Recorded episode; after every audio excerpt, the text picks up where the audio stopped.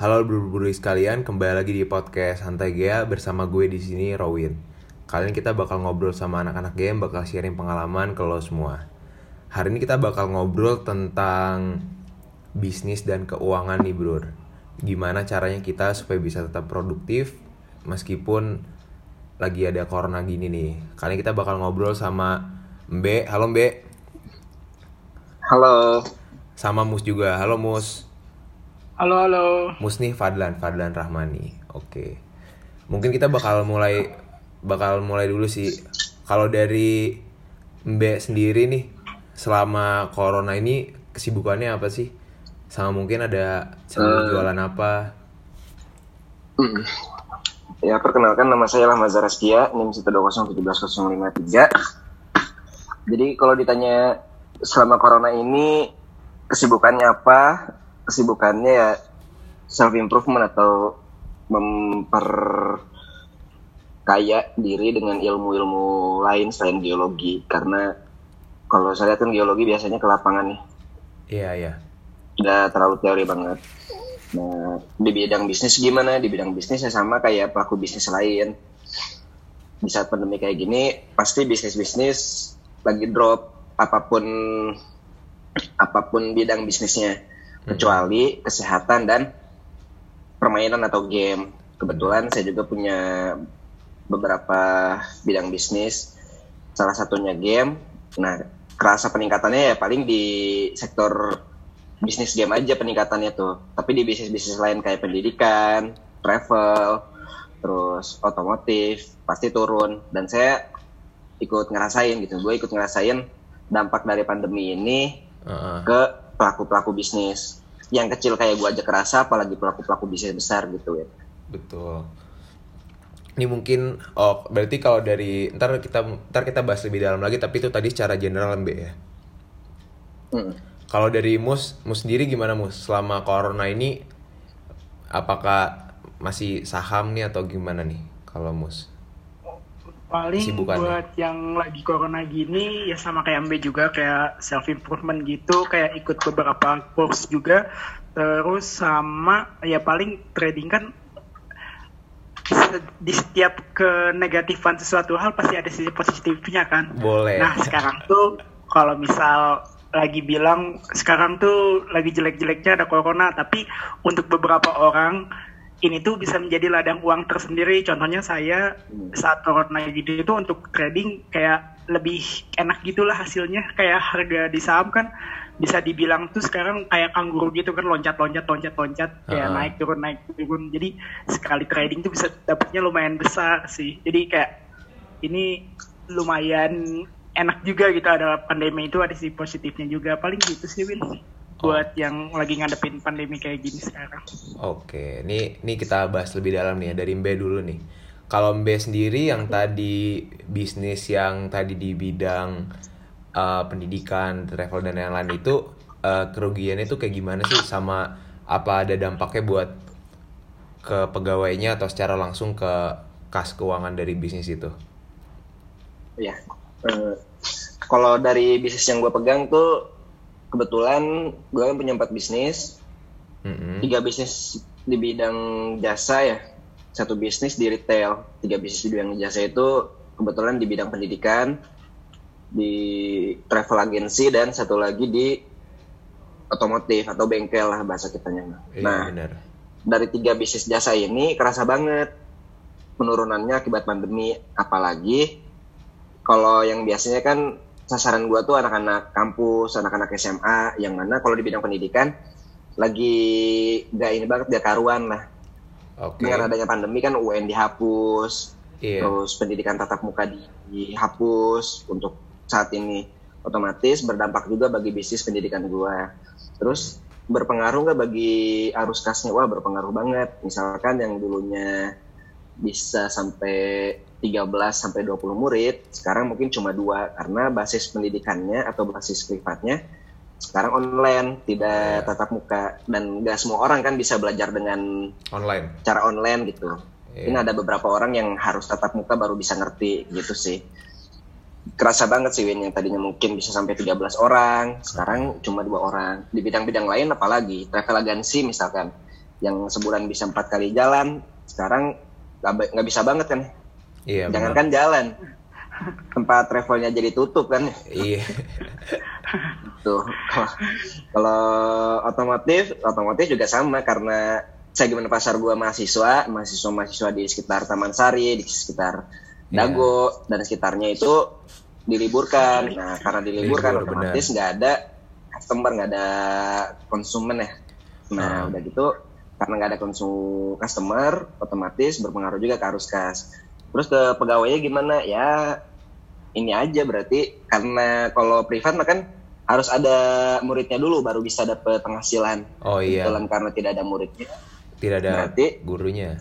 nggak ada pemasukan nggak ada pegawainya juga. Jadi Iya. enaknya enaknya di bisnis bisnis gua sih gitu.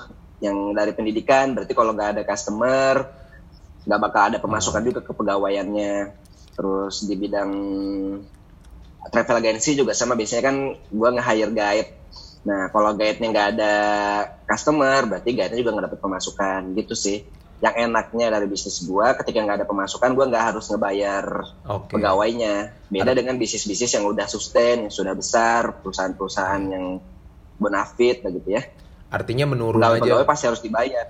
Artinya freelance ya Be, jatuhnya iya freelance. Ya, Artinya menurun aja kan B, tapi nggak nyampe rugi lah kan ibaratnya. nggak nggak terlalu rugi. Cuma kalau dilihat dari arus kas dibandingkan dengan saat pandemi dan sebelum pandemi pasti jatuh gitu ya. Ah, ini tapi kan ini berhubung sama yang tadi Mus bilang nih kan selalu ada hikmahnya nih di balik setiap cobaan nih. Dan Ya. dan kalau Mus tadi ntar kita bahas lebih dalam trading nih ya sama Mus. Tapi kalau dari Mbe sendiri kan ada Mbe Mbe ganteng gaming ya sekarang nih ya? Mbe ganteng ya? Ya, nah. Iya. Aing aja masih utang lo win itu win ke situ. Iya. Dasar padahal ente belum bayar-bayar utang. gimana tuh? Mbe Mbe ganteng gaming sekarang gimana tuh prospeknya Nih, tapi gue boleh cerita dulu nggak Win? Gimana ceritanya? Kok bisa kebentuk Meganteng Gaming tuh? Santai bro. Itu dia yang masa game Nih. perlu tahu. Jadi cerita lucunya gini Win. Dulu tuh gue nggak nggak pernah ada pemikiran buat bikin apa bikin suatu bisnis kecil-kecilan di bidang voucher game. Ah. nggak pernah ada pemikiran. Jadi belum belum melihat kesempatan lah kesempatan bisnis di bidang game. Nah dulu di bulan Desember itu si Iqbal beli game ke gue misalnya kayak nitip lah. Kayak nitip B. Beliin gua ini dong. Beliin gua game. Nanti gua bayar. Kata si Iqbal tuh. Di Oke. bulan Desember 2019 terus kata gua oh iya boleh. Nanti gua kirim ya sebagai gift sebagai hadiah dari akun gua ke akunnya si Iqbal. Iya. ternyata setelah gua gift sekali tuh ya gua ngerasain wih ada untung nih lumayan 3000 kata gua tuh 3000 5000 tapi di pembelian pertama si Iqbal itu gue belum ngerasain kayak impactnya gede banget Nah, di bulan Januari-nya si Iqbal beli game lagi dengan dengan judul yang sama tapi sequelnya, kelanjutan dari ceritanya. Dibelilah sama si Iqbal dan gua ngerasain untungnya itu sampai 7000 ribu. Mm-mm. Ih, kata gue lumayan juga dengan dua kali jual game gue dapat 10.000 ribu nih. Kenapa nggak gue umumin aja kalau gue punya suatu bisnis kecil-kecilan di bidang gaming, gaming kayaknya keuntungannya jadi makin gede gitu tuh. Heeh. Nah, jadi sebenarnya franchise Mbe Ganteng Gaming itu kan kenapa sih kok namanya Mbe Ganteng Gaming? Gue nggak tahu mau namain apa gitu. Itu tuh nama nama spontan. yang sering Gua lihat tuh di kaca aja kan lihat- Pernah ngeliat suatu Iya, gue lihat di kaca, oh, Mbe ganteng nih. Kepikiran, wih namanya yang bagus apa ya gitu tuh. gue spontan aja, Wih, spontan, wih nama ini Gaming aja gitu tuh. Gue mah udah amat namanya gimana, yang penting bisnis jalan. iya gitu benar. Setelah dari si Iqbal dua kali itu akhirnya gue nyari-nyari supplier. Supplier kayak SPB terus Steam Wallet terus Diamond Mobile Legend itu dicari-cari. Ternyata setelah gue nyari-nyari dan apa ya dan ngepro- ngeproyeksiin tuh kayak simulasiin lah ngesimulasi nih kalau gue jualnya segini modalnya segini gue untung berapa ya? Gue jual segini modal segini untung berapa? Itu dikalkulasiin dulu sebelum gue jualan. Ternyata ini untungnya lumayan juga nih dengan gue gak ngapa-ngapain kan? Sebenarnya jual voucher game itu gue gak ngapa-ngapain Win. Heeh. gue jadi kayak orang ketiga dari suatu circle gitu tuh. Padahal beli voucher gitu ya ke gue gue mah gak punya vouchernya kan? Gue ngambil dari orang lain. Sebenarnya Oke. kayak menyambungkan kayak Iya. jadi jembatan buat dari customer ke produser Heeh. gitu dan enak banget dari situ gue tekunin ya sekarang alhamdulillah sih sebulan bisa ya 400 bisa 700 bisa kadang kalau lagi banyak bisa satu juta Wih, yang menurut gue ya. worth it banget kenapa worth it banget karena menurut gue ngapa-ngapain ya gue dengan iya dengan kerja sambil tiduran aja kan kan gue cuma Bener. modalnya cuma HP sama kuota doang Iya. yang ngirim Oke. orang ke gue jadi kayak cuma jadi jembatan doang nggak kerja kayak nggak nyangkul gue nggak apa dibayar 500 ribu pun ya udah alhamdulillah gitu Iya. Kalau mus kalau si mus nih, Gitu ya. kalau Simbe kan di pas pandemi ini memanfaatkan dengan cara tadi nih jualan gaming dan segala macam Steam Wallet dan lain-lain. Kalau lu gimana mus dengan pertradingan nih? Ada tips gak? Maksudnya siapa tahu masa gede mau nyoba-nyoba trading nih. Sekarang harga lagi banyak yang turun gak sih? Iya, iya itu bener banget Win. Gimana Nah tuh, itu Mas? salah satunya sih ya buat buat ini saran aja sih buat teman-teman dia. Selagi pasar lagi turun sabi banget masuk. Misalkan enam tahun lagi atau lima tahun lagi mau nikah nih bisa aja nyicil dari saham. Kan harganya sekarang lagi jelek mungkin lima tahun ke depan udah sebesar apa harganya kan belum tahu juga. Terus untuk yang Aing lakuin waktu selama pandemi ini kan belajar juga kan biar apa tradingnya cara trading yang benar tuh gimana gitu. Terus kemarin sempat baca-baca juga jadi misal ada anak dia yang kayak bingung ini belajar dari mana atau gimana? Buku sebenarnya banyak bukunya. Heeh. untuk beberapa buku Aing ada juga nih kayak buat saranin saran buku buat anak dia yang mau belajar saham kayak ada technical analysis for mega profit itu dari Pak siapa lupa aja ini masih ada sih PDF-nya sama ada Oke. security security analysis itu buat teknikalnya jadi kan untuk saham itu tuh untuk trading itu sendiri itu tuh kan kita harus tahu dua faktor utama nih Win Nah, kayak fundamental sama teknikal. Kalau Hmm. fundamental tuh itu kayak lebih ke orang-orang SBM lah yang ngerti kayak masalah akuntansinya, keuangannya gitu-gitunya. ya. Itu cocok banget lah buat orang-orang yang mau investasi biar kayak Warren Buffett gitu kan keren gitu. Warren Buffett. Terus kalau misalnya mau trading tuh itu kan kita ngelihatnya cuman dari volume si jual beli doang kan yang Hmm. nantinya terbentuk suatu chart kayak bar gitu-gitu. Ya. Nah, kalau mau belajar yang chart-chart trading dekat-dekat tuh, nah belajarnya teknikal. Oh, Terus untuk kayak misal anak-anak dia, kalau misal saran kan untuk trading tuh sebenarnya kayak itu udah tahapan lebihnya lagi dari mengerti suatu pergerakan saham. Iya. Jadi untuk anak dia sebenarnya kalau sekarang lagi ada uang, lagi misal ada uang, coba aja masukin tapi ke sahamnya yang bagus, yang kayak terkenal atau lagi atau yang tahu lah, misal contoh kayak Waskita itu Oke. insya Allah naik pasti harganya bisa ditebak Betul. gitu bisa lebih ditebak dibanding Ya, saham-saham Jokowi kalau sih itu ya hah? Jokowi itu kan bilangnya bapak bapak konstruksi kan dan Iya. gue yakin lu juga setuju sama gue Win maksudnya tuh apa? pembangunan kayak pembangunan daerah pembangunan-pembangunan jalan tol itu kan ya Iya. zamannya Jokowi itu gede banget kan Gede nah, banget. makanya kenapa waskita itu jadi salah satu pilihan yang bagus karena itu gitu ya Oh, bakal akan terus bener kata Fadlan berprospek ya? itu sangat bakal tumbuh gitu. bakal di tumbuh. di periodenya Jokowi gitu Hmm. Kalau Iya. dari lanjut lanjut lagi mus kalau misalnya dari mana ada lagi nggak dari trading tradingan nih? Oh, oh sama ya intinya kayak nanti ikutin berita aja. Soalnya berita tuh ngaruh banget. Oh, benar, Kayak berita, contoh Hmm. berita tuh waktu kemarin tuh saham kimia farma nih. Ini tuh ini hoax paling besarnya Aing yang dapat ya kemarin. Iya. Ini tuh naiknya berarti berapa persen ya? Sekitar 200 adalah 210 persen dari uang yang Aing dapat yang Aing punya. Jadi itu tuh pas kimia farma tuh mau ngeluarin kan waktu itu kita lagi stok stok apa masker tuh Oh, iya, chaos bener, kan bener, bener. katanya. Iya, iya, nah iya. itu tuh terus ada berita kimia farma mencoba produksi satu juta masker itu harga kimia farma tuh waktu itu Aing masih inget 600 perak Win Heeh. Aing masuk di 600 perak terus Aing cuma butuh dua hari harga kimia farma tuh sampai 1600 anjir Uh. itu 200 persen eh Iya. Lebih Seribu. dua pokoknya hampir- Iya hampir 200 tiga hampir 300 persen Tiga hampir tiga ratus persen ya. makanya itu kan kayak wah anjir itu paling itu kalau mau buktinya ada di Bani aing screenshot ke Bani gitu.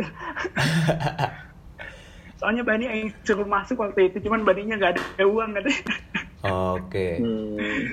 Ini mungkin misalnya Mas Agea ada yang pengen nyoba berbisnis nih. Misalnya contoh bisnis jualan makanan atau kayak segala macam menurut dari Mbak dulu deh. Menurut mana gimana Mbak? Kalau misalnya dari yang kayak sekarang nih saran mana untuk me, me- apa ya mencari rezeki itu dari dari apa? Dari bisnis bisnis apa nih yang bisa?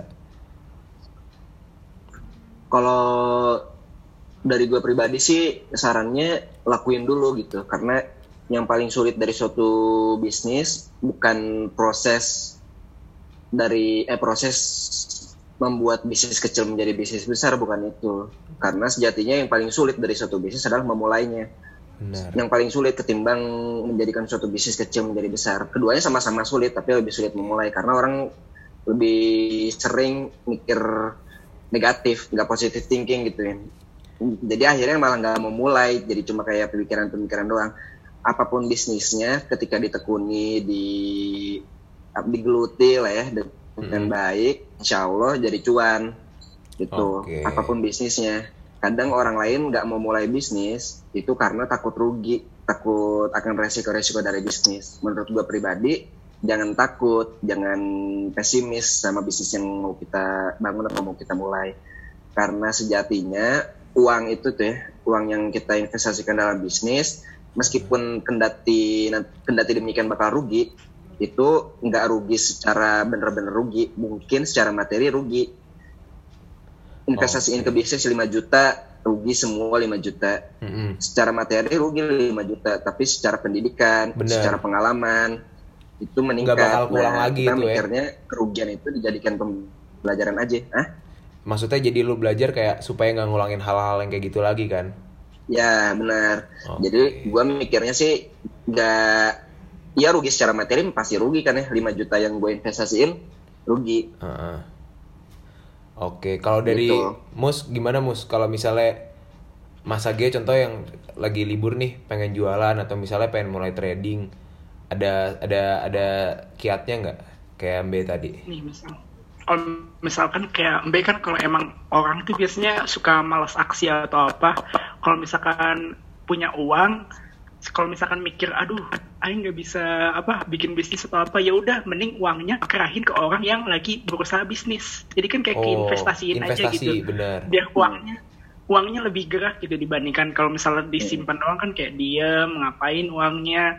Kan semakin ke depan tuh kalau misal Aing tuh pengennya kan semakin Aing tua tuh semakin Aing gak mau kerja kan. Iya. nah mulailah cari si uang-uang tambahan ini itu dari sekarang. Biar nanti ke depannya kayak udah udah kayak oh udah ada sampingan nih udah santai jadi kayak nggak terlalu terpatok sama si satu kerjaan itu Bener. itu sih Win kalau Aing.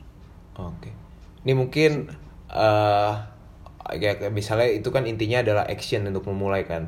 Tapi untuk action itu kan pasti juga butuh bekal-bekal juga tuh. Mungkin kalau dari Mbe, Mbe dulu ada saran nggak buku atau misal contoh channel YouTube atau misalnya contoh eh, Oh. website lah yang yang bisa jadi guidance nih untuk berbisnis.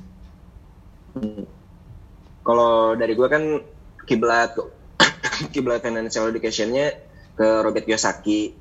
Gue pribadi ya mungkin Iya. teman-teman lain ada kiblat financial educationnya sendiri ya gue menghargai gitu. Tapi buat gue Robert Kiyosaki itu udah paling mantep lah sebagai apa sebagai guidance buat pemula untuk memahami financial education.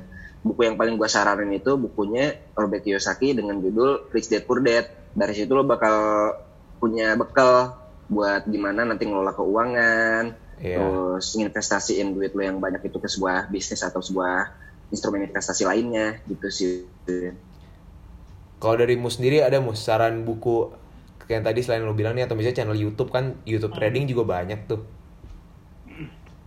Oh, saran saran buat kalau misalnya buat anak dia yang pengen belajar uh, belajar trading dan lain-lainnya jangan nontonnya jangan kayak yang binomo sama trade gitu ya. Soalnya itu itu beda lagi sistemnya. Maksudnya itu kan nanti ada namanya lagi kayak binary option. Nah, itu kalau buat yang Islam tuh itu haram uangnya. Oke. Terus kalau misal buat channel di YouTube sebenarnya banyak tapi se- sebenarnya saran sih untuk saham tuh Alan Suryajana tuh masuk itu nggak itu pokoknya yang Alan yang kayak gitu itu Alan kayak gitu itu jangan diikutin lah pokoknya kalau mau belajar trading yang sebenarnya Alan situ. Ada Suryajana. Binomo deh kan.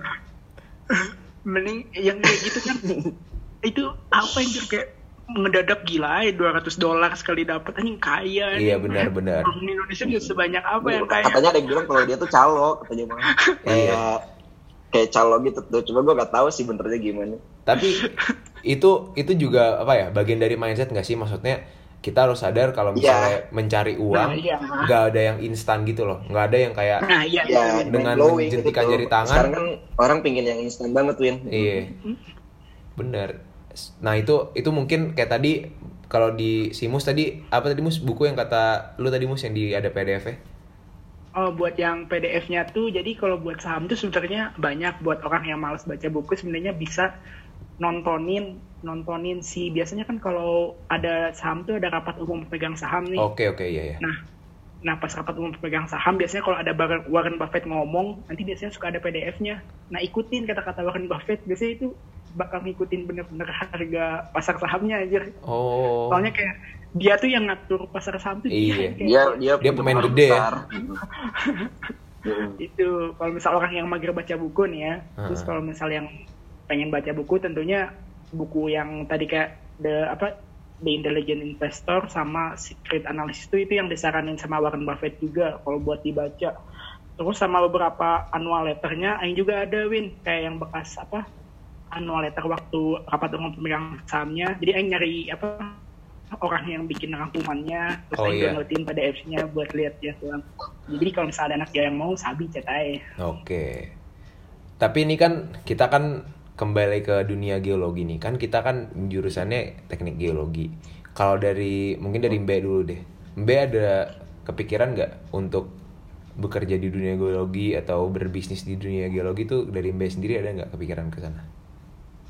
Dari dari gue sih ada, Win.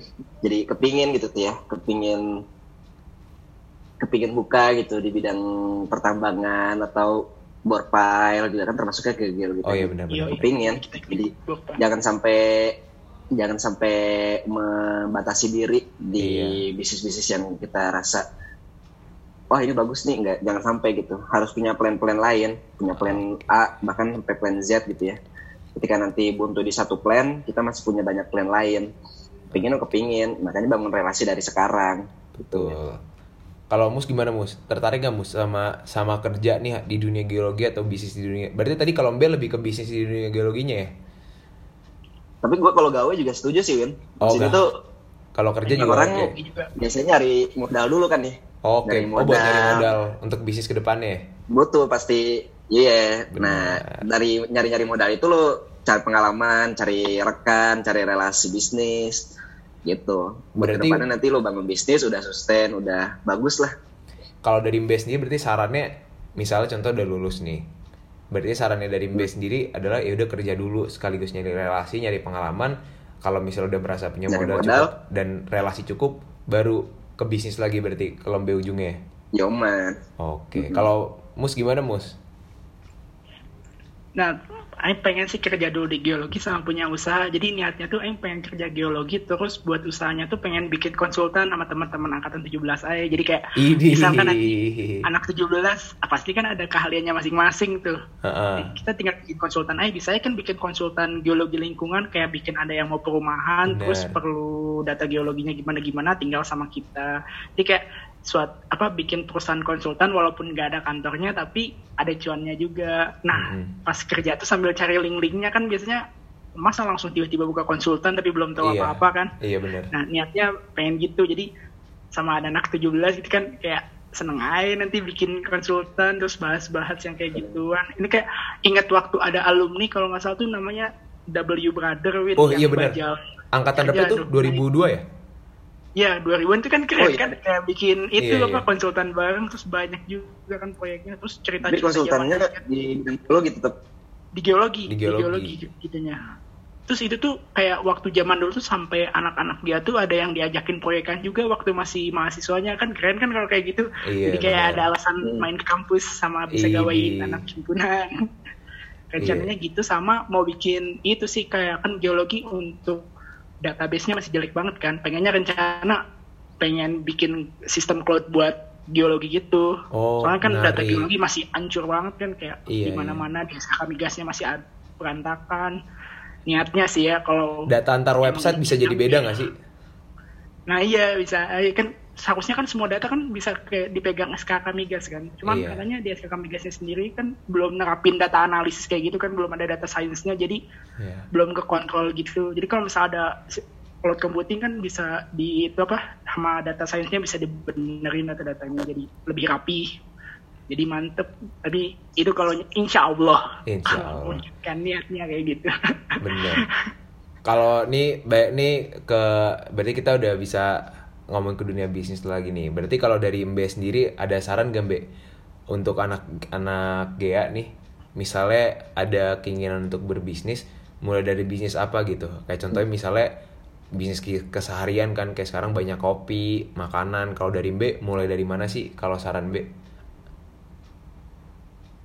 Eh, saran dari gue sih mulai bisnis dari hobi atau dari apa pun yang kita suka Win karena percuma kalau misalkan kita ngegelutin bisnis yang lagi tren Iya. yang lagi hype tapi kita nggak suka ngejalaninnya bakal ambles juga bakal ambiar juga apa pun yang disuka sebenarnya bisa dijadiin hobi eh bisa dijadiin hobi bisa dijadiin bisnis hobi lu dijadiin bisnis bisa asal ada kemauan aja Iya. gitu Dan sebenarnya eh, hobi dijadiin bisnis tuh hal yang hal yang menyenangkan gak sih? Jadi lo yang ngejalin hobi Iya, lo, tapi lo dapet duit aja ya gak sih? Paling enak tuh. iya cuy bener setuju gue Kalau lo nggak suka nih kan banyak tuh cuy yang bisnis bisnis yang ngikutin hype doang. Contohnya Iya. tuh apa ya? Es kepal tau sih? Es kepal bener, es kepal. Contoh kan, berapa banyak coba es kepal es kepal Milo yang apa yang bisnis karena cuma hype doang, jalan cuma sebulan dua bulan bangkrut, sebulan dua bulan bangkrut. Ya gitu. Bisnis bisnis yang ngikutin hype tuh lama kelamaan bakal kayak gitu juga.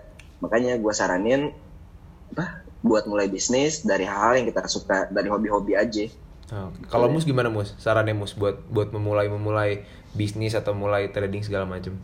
nih kalau misal dari Aing kan Aing sendiri tuh nah masalahnya tuh Aing tuh kalau buat bisnis tuh kayak masih nggak bisa kayak gitu apa kayak nggak bisa lah Aing kayak belum masuk ke dunia bisnisnya makanya Aing uangnya masukin ke investasi jadi Oh, kayak biar oke. orang lain aja yang pakai uang Aing lah gak usah sama Aing digerakinnya Aing gak ngerti gitu jadi buat orang yang sama kayak Aing gak bisa gerakin uang buat bikin bisnis atau apa mending uangnya kasihin ke orang lain yang ngerti ngurusinnya kayak gimana.